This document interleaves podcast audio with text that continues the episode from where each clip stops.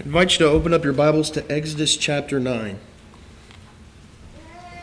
Exodus chapter 9. That's the first passage that we're going to be looking at tonight as we begin our study. Um, I will just repeat what's already been said. We are so happy to have you with us. Uh, if you're visiting with us, you're an honored guest. Uh, I, I don't know what it is about me and Paige, but somehow we just attract all of the family from all all around. And so uh, we, you had the Hawk family with us earlier this morning. Now you have the Bronker side, and uh, I literally had no idea that they were going to be here until I heard JR's very distinct voice in the foyer. So. Uh, I, I won't say that I get nervous whenever I have to preach in front of them. I, I, I at least I don't think I usually do. But just for, I'm, I'm still kind of shocked about it. So if if I stutter a lot, we'll just blame it on that and not uh, just the inadequacies of, of the speaker. So uh, it is really good to have them here. It was a really, really pleasant surprise. I can't tell you how much I.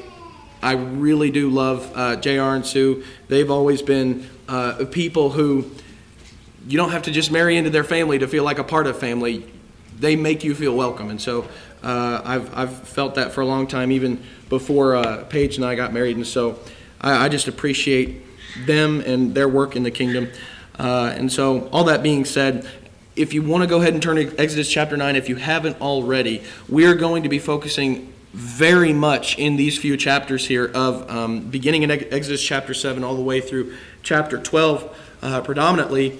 Um, what I want to do is just continue on in our series that we started not too long ago of that narrative series where we go through at least one lesson uh, uh, at least one study in each book of the Bible and try to go in somewhat uh, a good order. And we've already gone through a couple lessons in the book of Genesis. We've come to Exodus. We've really focused on that story of Moses and the burning bush.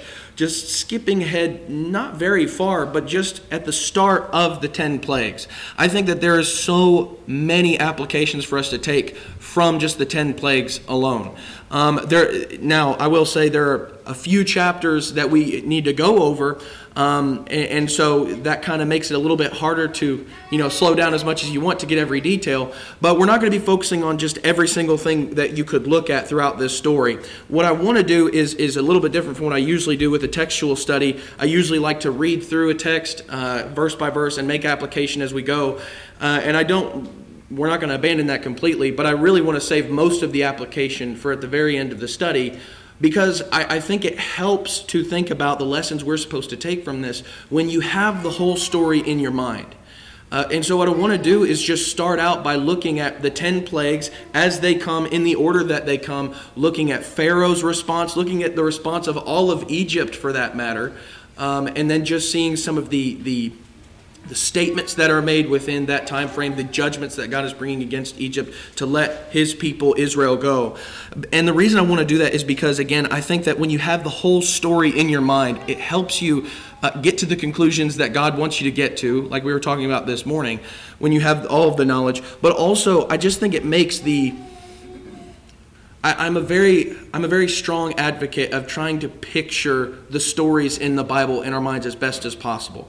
Uh, I, I, I think it's easier when you get to a story like Jesus walking on the water or Jesus calming the storm while in the boat. Those are pretty easy to picture, at least uh, at least if you've lived in the South for any length of time and you see the full force of a Mississippi storm, they really begin to come alive when you read through those kind of passages. It's a little bit harder when you look throughout the plagues because these are all miracles. And these are things that God is doing, powerful miracles that God is performing to make uh, a point to his people, to make a point to the Egyptians, and really to make a point to the entire world. As you see in Exodus chapter 9, in verse 14, this is really the main point that I want to focus on. As you see, we'll, we'll come back to this later on in the study. But in verse 14 of Exodus chapter 9, it says, For this time I will send all my plagues on you and your servants and your people, so that you may know that there is no one like me in all the earth. For if by now I had put forth my hand and struck you and your people with pestilence, you would then have been cut off from the earth. But indeed, for this reason, I have allowed you to remain in order to show you my power and in order to proclaim my name through all the earth.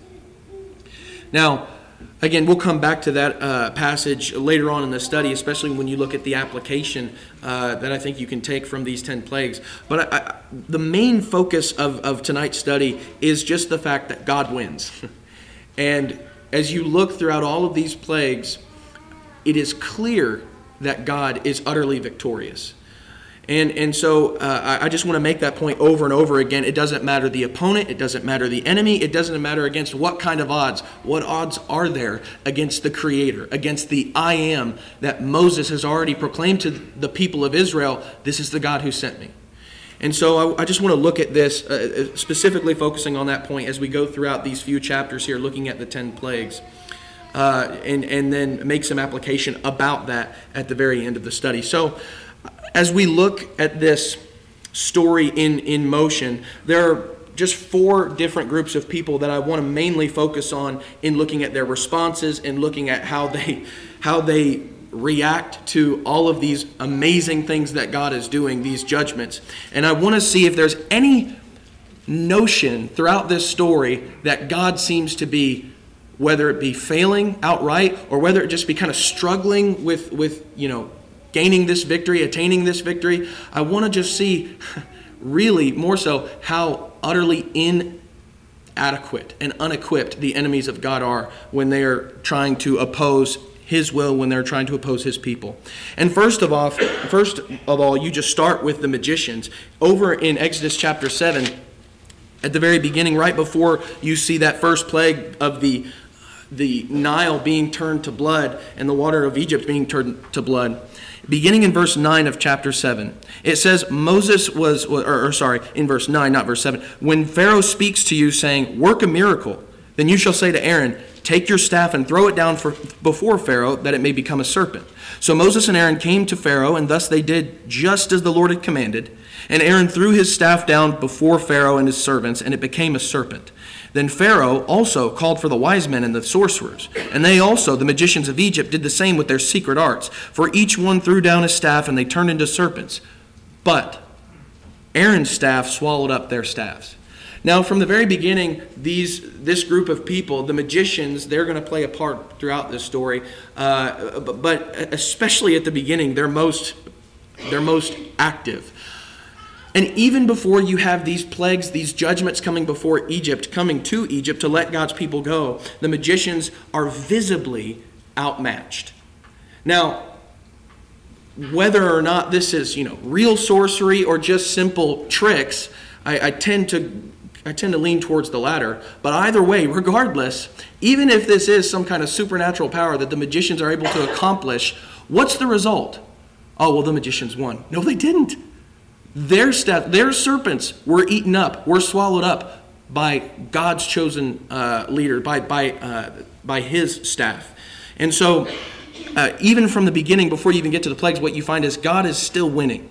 Uh, now, all the while, you're going to see these these judgments. You're going to see God's victory become even more apparent because the plagues just get more severe. But I just I just like starting from the very beginning, seeing that it's not like there's, there's ever any doubt. It's not like there's any indication at any period that, well, God's just not going to be, is God going to be able to pull through here? No, it's pretty clear even from the very outset. So from the beginning, God is, is already off to a good start. Well, you move on past that in verses 20 through 24. He, God sends the first plague, turning the Nile into blood. And then we come to verse 20 of Exodus chapter 7. And it says, So Moses and Aaron did even as the Lord had commanded, and he lifted up the staff and struck the water that was in the Nile in the sight of Pharaoh and in the sight of his servants, and all the water that was in the Nile was turned to blood.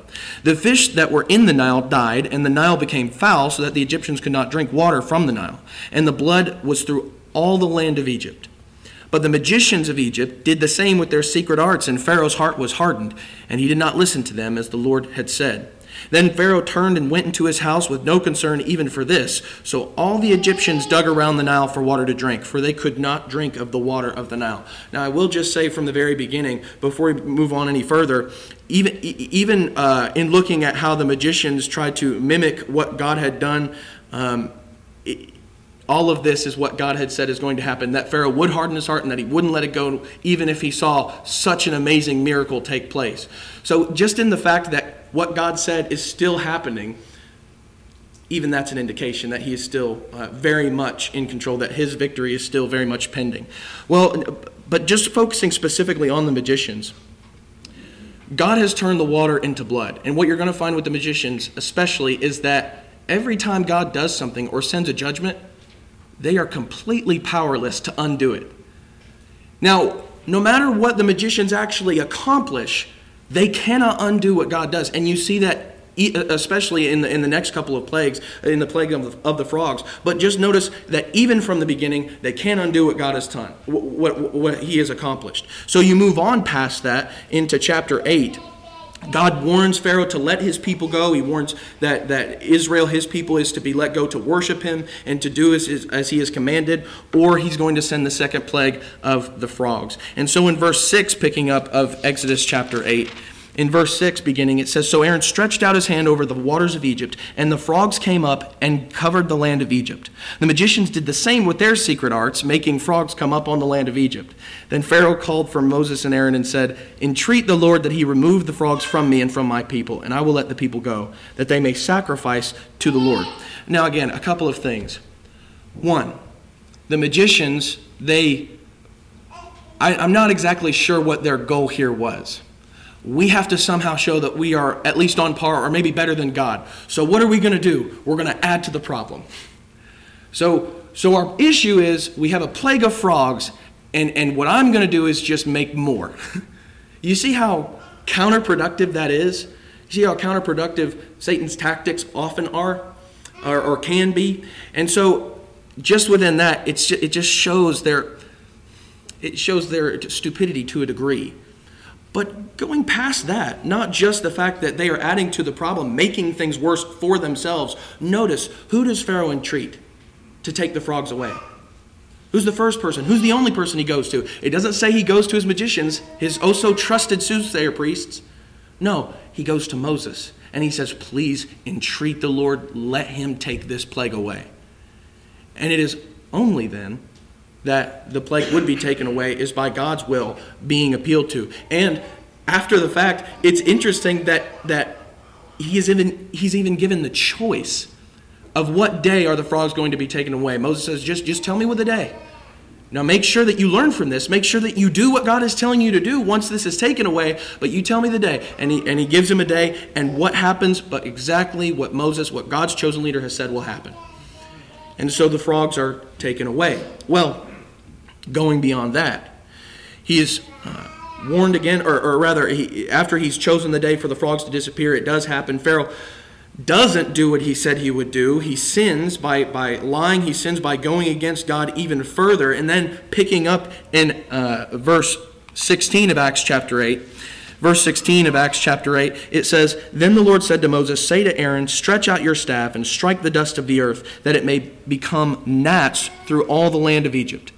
They did so, and Aaron stretched out his hand with his staff and struck the dust of the earth, and there were gnats on man and beast.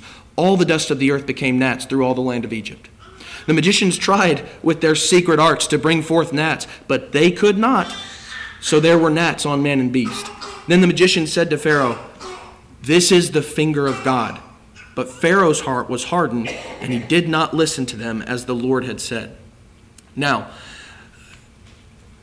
Here's a few, just a few instances. We're going to come back to the magicians in just a moment, but here's several instances from the very outset where they just are utterly inadequate to alleviate the pain, to alleviate the suffering and the affliction, to alleviate the judgment that is deserved upon them. And they are so utterly inadequate to, to even try. The, the, the more severe it gets, the more incredible and marvelous it gets. Well, we can't do that. And so I, I, just think it's so interesting. I think it's emphatic the incapability of just man to try and reach that level of God, reach that same level, whether it be of power or of wisdom. And already by the third plague, there are 10, you know that. But by the third plague, the magicians acknowledge their inferiority to God. They acknowledge the only person that could do something like this is God not no man could do this. No man could mimic this. And i sometimes wonder if that's just maybe maybe a way for them an excuse that they can give to pharaoh so that way they're not put to death by by failing him. Um, and so but regardless that's the confession that they give. Well you go past that. They're warned again, and and after he's been warned, as he constantly is with each. Uh, uh, with, with each moment as he is, uh, interacts with Moses. He's warned to let the people go, or there will be another plague and more severe. And so, this plague of the flies, uh, it is uh, said that it will come. And in verse 21 of chapter 8, it says, For if you do not let my people go, behold, I will send swarms of flies on you, and on your servants, and on your people, and into your houses, and the houses of the Egyptians will be full of swarms of flies, and also the ground on which they dwell. But on that day I will set apart the land of Goshen, where my people are living, so that no swarms of flies will be there, in order that you may know that I, the Lord, am in the midst of the land. I will put a division between my people and your people. Tomorrow, this sign will occur then the Lord did so, and there came great swarms of flies into the house of Pharaoh and the houses of his servants, and the land was laid waste because of the swarms of flies, flies in all the land of Egypt.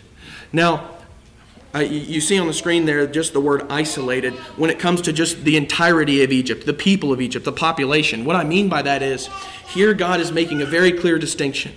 And what is that distinction? He's saying that here are a group of people that are mine, that are my people, my chosen nation, my kingdom.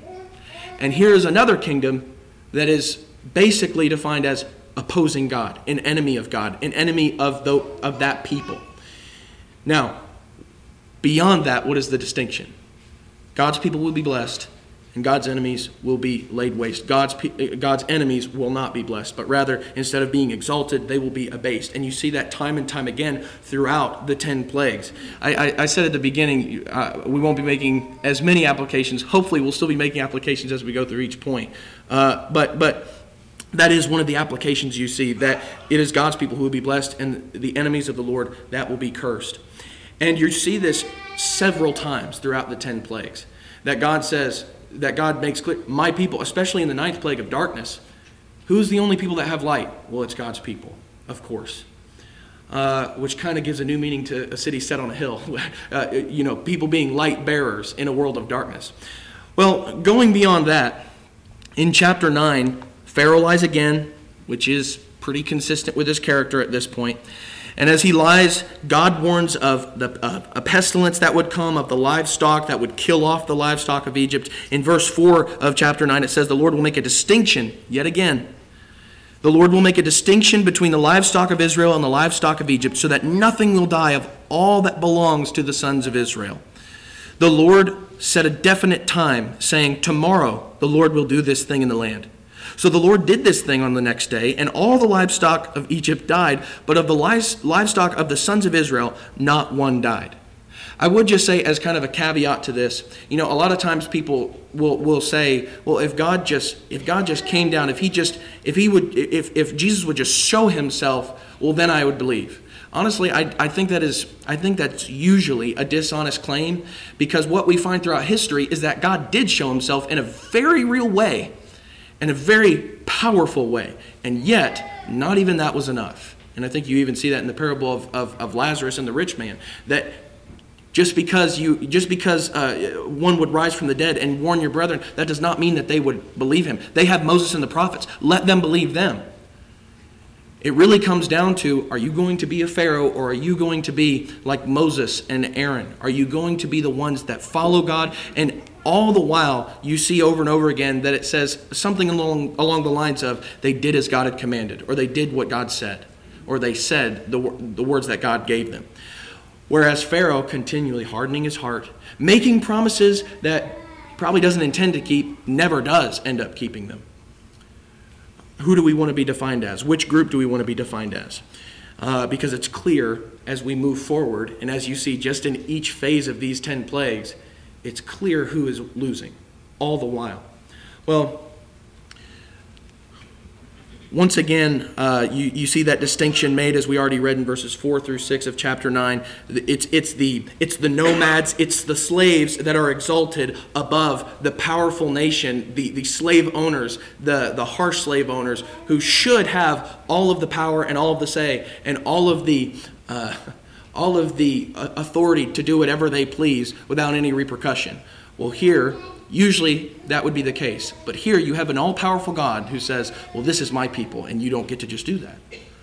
Um, specifically, when talking about that, that nation that would even wander in the wilderness. Now, Moving past that, still in chapter 9, but coming back to the physicians, Pharaoh hardens his heart once more. So God sends, uh, beyond just the, the pestilence of the livestock, he sends boils that would hit uh, everything within Egypt. In verse 10, beginning of chapter 9, it says So they took soot from a kiln and stood before Pharaoh, and Moses threw it toward the sky, and it became boils breaking out with sores on man and beast. The magicians could not stand before Moses because of the boils, for the boils were on the magicians as well as on all the Egyptians.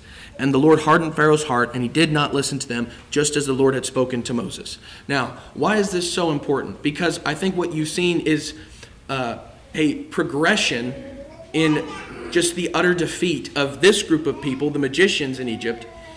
Uh, as you see, they start they clearly do still start at a disadvantage because what advantage are you going to have against an all-powerful God? As, as the, their serpents are eaten up and swallowed up by the one that God miraculously gives. But then all the while, it just gets worse and worse and worse to the point where there is no question they are defeated. To a degree, they are bowing down to the Lord because they cannot stand before his chosen leader, his chosen deliverer of Israel, of his people. And so they couldn't even stand before uh, that, that judgment. So the magicians really kind of get out they, they, they get out of the picture from here on out and we focus more on the servants we focus more on pharaoh we focus more on all of the people of egypt and so as is consistent with god's character he warns pharaoh of yet another plague that is going to come and all the while just think why does god warn that something is going to happen why did he warn so often with so many prophets israel uh, or through israel's history that Babylon was coming, that, that Assyria was coming, that Nineveh was coming. Ultimately, so that one would turn. So just think about that as we continue to go through the rest of these plagues. God warns yet again, and he warns of the hail that would come. In verse 18 of chapter 9, beginning, it says, Behold, about this time tomorrow I will send a very heavy hail, such as has not been seen in Egypt from the day it was founded until now now, therefore, send, bring your livestock and whatever you have in the field to safety, every man and beast that is found in the field and is not brought home, when the hail comes down on them, will die. The one among the servants of Pharaoh who feared the, Lord, the word of the Lord made his servants and his livestock flee into the houses. But there's another side of that in, in verse 21. But he who paid no regard to the word of the Lord left his servants and his livestock in the field. Well, what you find is it, here there's still some of the servants that are not going to heed the word of the Lord. There are some servants that are still not fully on board yet. They will be, trust me. But already what you're seeing is at least a, a, a percentage of them saying, maybe, just maybe, we should heed the warning that God has given us.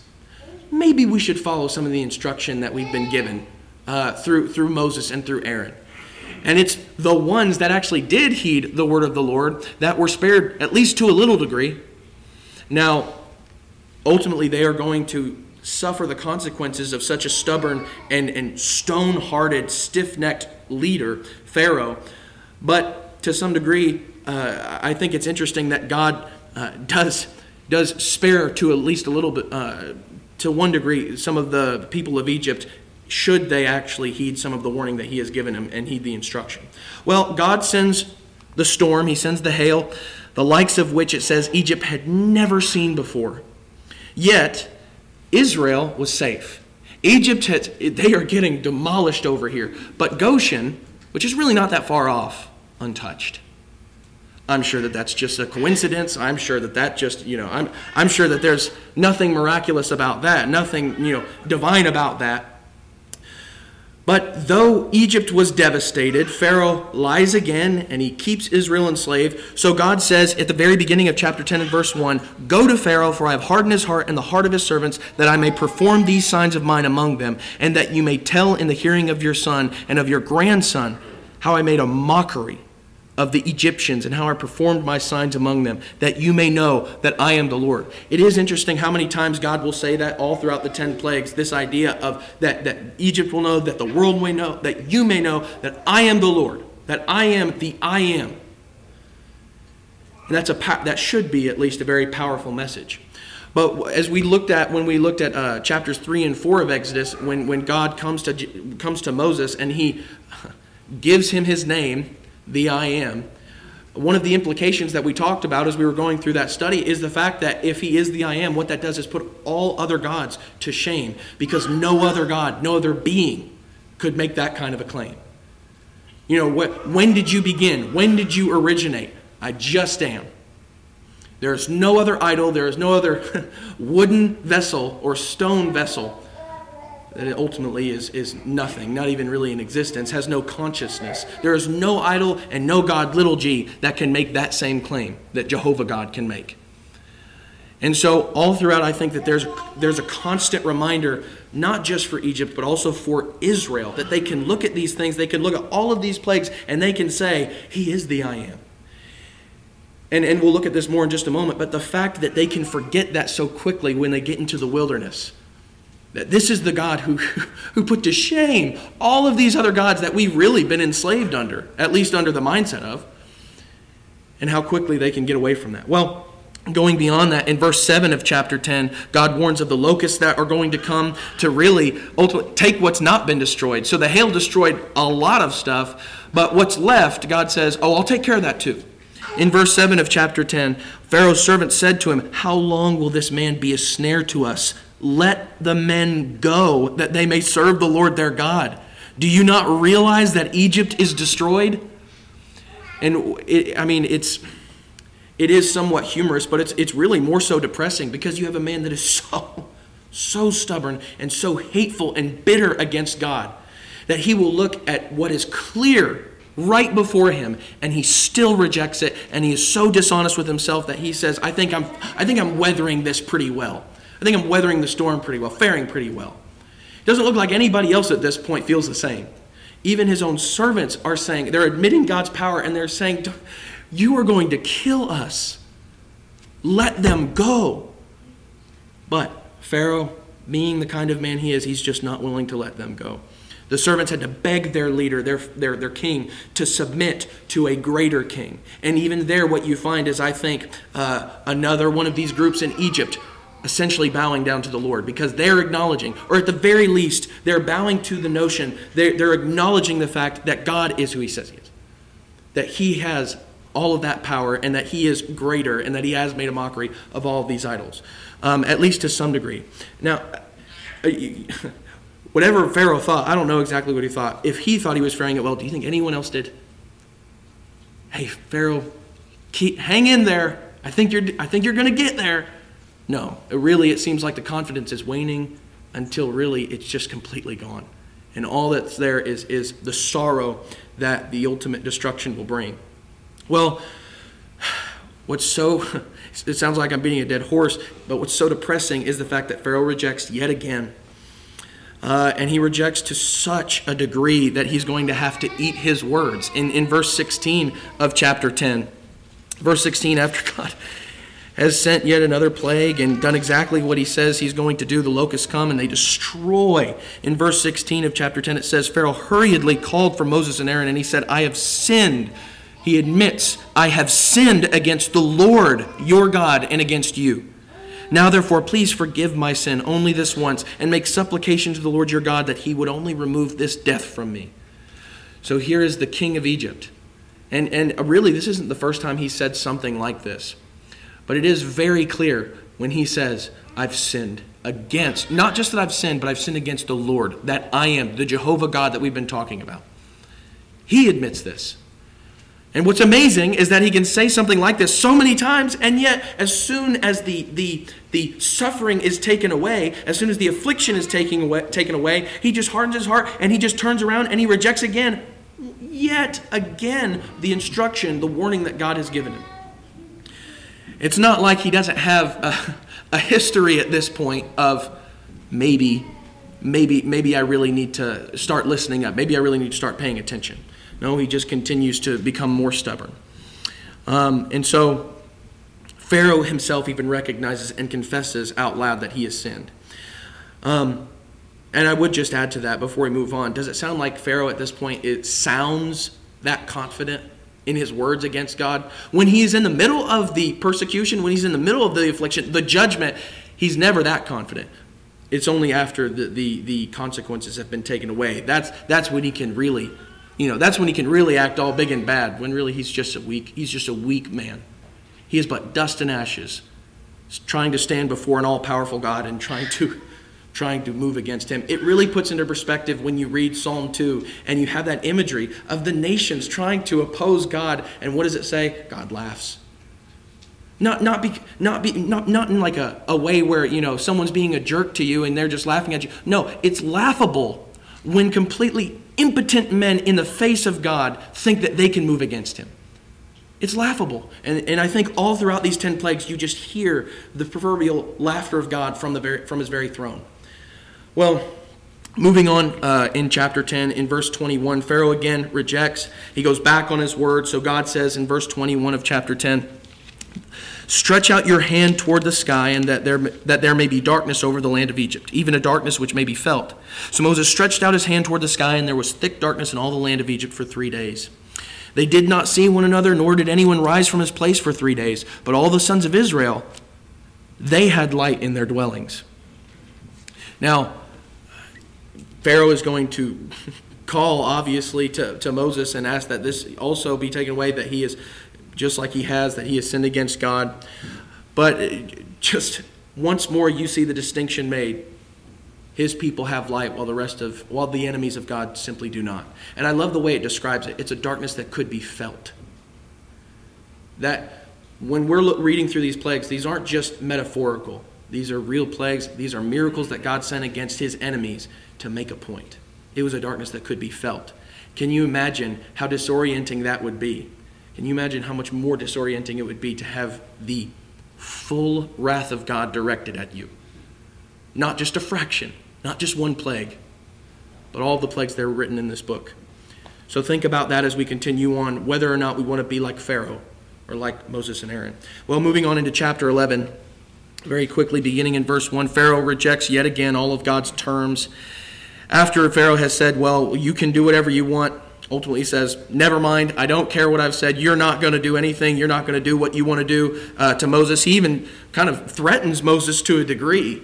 Uh, saying, You're never going to see my face again. Moses takes that so gracefully and says, Hey, you're absolutely right. And in verse 1 of chapter 11, it says, One more plague I will bring on Pharaoh and on Egypt. After that, he will let you go from here. Very confident, the Lord is. When he lets you go, he will surely drive you out from here completely. Speak now in the hearing of the people that each man ask from his neighbor and each woman from her neighbor for articles of silver and articles of gold. The Lord gave the people favor in the sight of the Egyptians.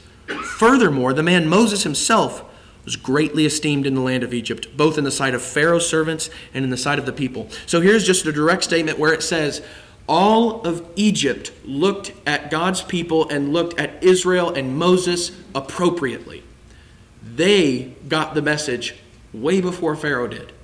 Or at least they received it much more uh, appropriately than Pharaoh did. This is the way that you were to receive, this is the way that you were to interact with God's chosen people, with God's people that he says that he would bless. Well, moving past that in chapter 12, God gives uh, Israel instructions on the Passover as they're preparing for that 10th plague. They obey, and because of that obedience, because of that faithfulness, they are, are uh, they're passed over, obviously, uh, hence the term. Uh, that judgment does not come upon Israel, but it comes upon Egypt. In verse 28 of Exodus chapter 10, verse 28 of Exodus chapter 10, it says, Then the sons of Israel went and did so just as the Lord had commanded Moses and Aaron. So they did. Now it came about at midnight that the Lord struck all the firstborn in the land of Egypt, from the firstborn of Pharaoh who sat on his throne to the firstborn of the captive who was in the dungeon and all the firstborn of the cattle. Pharaoh arose in the night, he and all his servants and all the Egyptians, and there was a great cry in Egypt, for there was no home where there was not someone dead. Then he called for Moses and Aaron at night and said, Rise up, get out from among my people, both you and the sons of Israel, and go. Worship the Lord as you have said. Now listen to this added part in verse 32 Take both your flocks and your herds as you have said, and go and bless me also. So not only do you have Pharaoh himself, he relents finally and he says, You, you get to do everything that you asked. He even asks for a blessing. Does that sound like he fared well? No, that sounds like utter defeat. That sounds like def- that sounds like the conclusion of the matter when you oppose God. At least that should be the lesson we learn here. finally Pharaoh relents, and it could have ended there. It doesn't ultimately because he decides he wants to go further in his rebellion against God. But also, just know all of God's conditions that he was talking about from the very beginning. You know how Pharaoh's been kind of he's been trying to negotiate with Moses and Aaron and say, "Well, okay, you can do this, but not this." And what what do they say? No, no, no, no, no, no, no. What has God said? All of those conditions are met. And here Pharaoh does not get to say, he doesn't even try to say anymore, well, let's reason together. No, no, no. No. He completely relents. And what God has said from the very beginning occurs. That sh- no compromise is made when you're talking to the king of everything. And that should be so encouraging to us as we go throughout this story and see that kind of king, that kind of victorious king. Well, you move beyond that finally in verse uh, 35 of chapter 12, and it says, Now the sons of Israel had done according to the word of Moses, for they had requested from the Egyptians articles of silver and articles of gold and clothing. And the Lord had given the people favor in the sight of the Egyptians, as we read earlier, so that they may let them have their request. Thus they plundered the Egyptians. I, I am sorry, but not sorry but does this sound like there was any part of the story where God was losing? No, it's an overwhelming victory. Now, the reason that I keep going through this is because that this should be the feeling that we get when we think about the assurance of pledging ourselves to the King today. This level of victory while it may not look as marvelous, while it may not look as grand as the 10 plagues or the crossing of the Red Sea, guess what? When you're baptized, you should have that same level of confidence, that same level of, of assurance, that same level of victory in Christ. Victory in Jesus. That's actually one of JR's favorite hymns. It actually is his favorite hymn. And I love that notion because it's the victory of the king that I get to share. And when I pledge myself to him, when I decide that the old man is going to be put away and I am only going to obey this king because that's what matters most. We should have the same feelings, the same emotions that I can only imagine the people of Israel had when they saw, wow, what a blowout. And so that, that we should really we should really focus on that kind of uh, victory and make sure we realize what uh, what victory we have in our own lives. Well, just two things I want to focus on in terms of application, and they're both lessons about really God and his people. The first being a lesson of God's mercy. God, if you go all the way back to chapter 7, he did not start with the fire and brimstone. How did he start? Remember what we read in verses 9 through 12 of Exodus chapter 7? Rather, instead of the hail and the fire and the thunder and all of these devastating plagues, he starts with a simple miracle of turning a staff into a serpent. And what was that supposed to do? We didn't read verse 13, but let's read it now with that in mind and the context in mind. It says, Yet Pharaoh's heart was hardened, and he did not listen to them as the Lord had said. Now, what does that mean that he did not listen to them? What was it that they came to tell Pharaoh? Do this, do what God has said. He wants his people, and you better, you better listen. Otherwise, you're going against the Creator, and you're going against a God who's capable of bringing all of this kind of destruction and, and ultimate defeat to you. From the beginning, God gave his conditions, he gave his terms, and Pharaoh could, he could have obeyed, but he didn't. Not only that, but you see a continual effort a continual effort that of, of, what I think uh, over and over again throughout the plagues as he's warning the fact that he even gets a warning of the plagues. No Pharaoh is stiff-necked and he is so stubborn that he he rejects everything God says and he doesn't care about God. He even goes so far to say who is God that I should serve him that I should obey him? That that kind of in my mind he does not deserve any warning but God says differently interestingly enough. He says no I'm going to tell you what's coming. And I'm telling you this because you have a choice. Whoever looks at this kind of passage and says over and over again and so emphatically, no, we have no choice to make. There is no choice that we can make. God forces us to make a choice. That's not what the language indicates. It says he was warned. Why are you warned? So that maybe you'll turn, just like we said about Israel with all the prophets throughout their history. Why is it that God consistently says, gives the demands, let this happen or else? Those conditions are put there because Pharaoh had a choice.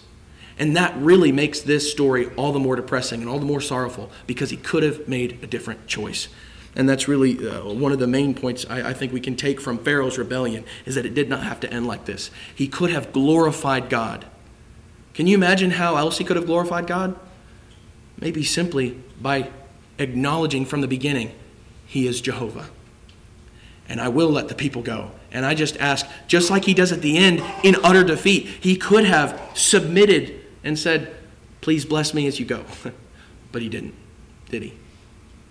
I think it's kind of the same way that Paul talks to the, uh, to, about the Jews in Romans, all throughout Romans, uh, all throughout Romans rather, is that you know there were faithful people in Israel, and and unfortunately, the majority of Israel were not those faithful people like, like Simeon in the temple and Anna in the temple. Rather, they were unfaithful. They didn't care. They're the ones that actually put Christ on the cross. But did it have to look that way? Absolutely not. In fact, it makes it, yet again, more sorrowful because they didn't have to look like that. They could have submitted themselves to God and He could have brought that victory, but they chose to put themselves against God. And therefore, the judgment that comes, as Paul says, is 100% deserved. Well, going beyond that, going beyond just God's mercy, and it is interesting how you see God's mercy tied into the judgments of God throughout all the stories of the Bible. But finally, you also see a lesson for Israel. First of all, we're not going to read all these passages, but in Psalm 135, in verses 8 through 18, what you find is that the psalmist is just remembering the victory that God brought them in Egypt. Now, this is centuries after the fact and yet they're still talking about that. Well, for one reason is, as we were reading earlier this morning in De- Deuteronomy chapter 6, it was something they were never supposed to forget. God says over and over again, don't forget these things. Don't forget the victory that I brought you. And why is that? Because as soon as you forget, you're going to go away from me. As soon as you forget, you're going to become complacent. As soon as you forget, you're going, to, you're going to think that you're the one that got yourself here. No, it was always me. Is there an application for us there? Absolutely. Just because I am a part of God's kingdom, just because I am a part of the church, just because I'm a member at Lakeside, does that mean that I automatically am, and get a free ride, that I'm safe from here on out? I don't have to think at all? No. What it means is now you have a greater responsibility. Now it means you remember that victory that God gave you. You remember the victory that Christ gave you when you were baptized into his death to rise in newness of life, in his life. And as soon as you start forgetting that, you're gonna, you're gonna fall you're gonna fall away. You're gonna drift away, as the Hebrew writer suggests. Well, going beyond that, not only was it, was it a victory that they were supposed to remember to bring them confidence, to be a boon in times of, of struggle, but it also acted as a warning ultimately against God's enemies, against all of God's enemies. In Deuteronomy chapter 7 verse 15, beginning, it says, The Lord will remove from you all sickness, and he will not put on you any of the harmful diseases of Egypt, which you have known, but he will lay them on, on all who hate you. Now remember, Deuteronomy is specifically, I, I think Moses is just re- reminding them of all of these things. Remember, remember how you're to act, and remember not to forget the things that God has done for you. And then moving on in verse 16, you shall consume all the peoples whom the Lord your God will deliver to you. Your eyes shall not pity them, nor shall you serve their gods, for that would be a snare to you. Now he starts, even from the beginning of Deuteronomy, saying, This is the kind of this is the kind of conclusion of the matter when it comes to God's opponents, God's enemies. Now, this language turns out, unfortunately, to be used against Israel as well. And you see this a couple of times. For example, in Amos, Amos chapter 4 and verse 10, he says, I sent a plague among you after the manner of Egypt. I slew your younger men by the sword along with your captured horses, and I made the stench of your camp rise up in your nostrils, yet you have not returned to me, declares the Lord. Just emphasizing the fact that even in a plague, even in the judgment that God sends, He's trying to bring these people back, and he's trying to get people to understand what they need to do. Now, finally, in Deuteronomy chapter 28 and verse 60, Deuteronomy 28, well, beginning in verse 58, it says, If you are not careful to observe all the words of the law which are written in this book, to fear this honored and awesome name, the Lord your God, then the Lord will bring extraordinary plagues on you and your descendants, even severe and lasting plagues, and miserable and chronic sicknesses. He will bring back on you all the diseases of Egypt of which you were afraid, and they will cling to you. Yes, indeed, this language is used for God's enemies. And even Israel would end up being one of those enemies. Even we today though we are a part of God's chosen people, that kingdom, that royal priesthood, we can fall astray. We can start working for the domain of darkness, which we were delivered from. So we have to be so very careful that we don't follow this pattern of Israel as you look throughout their history, even though they had such an awesome revelation. Don't we have an even more glorious one? Because while they had Moses, the law, and the prophets, We have Jesus, which all of that was pointing to.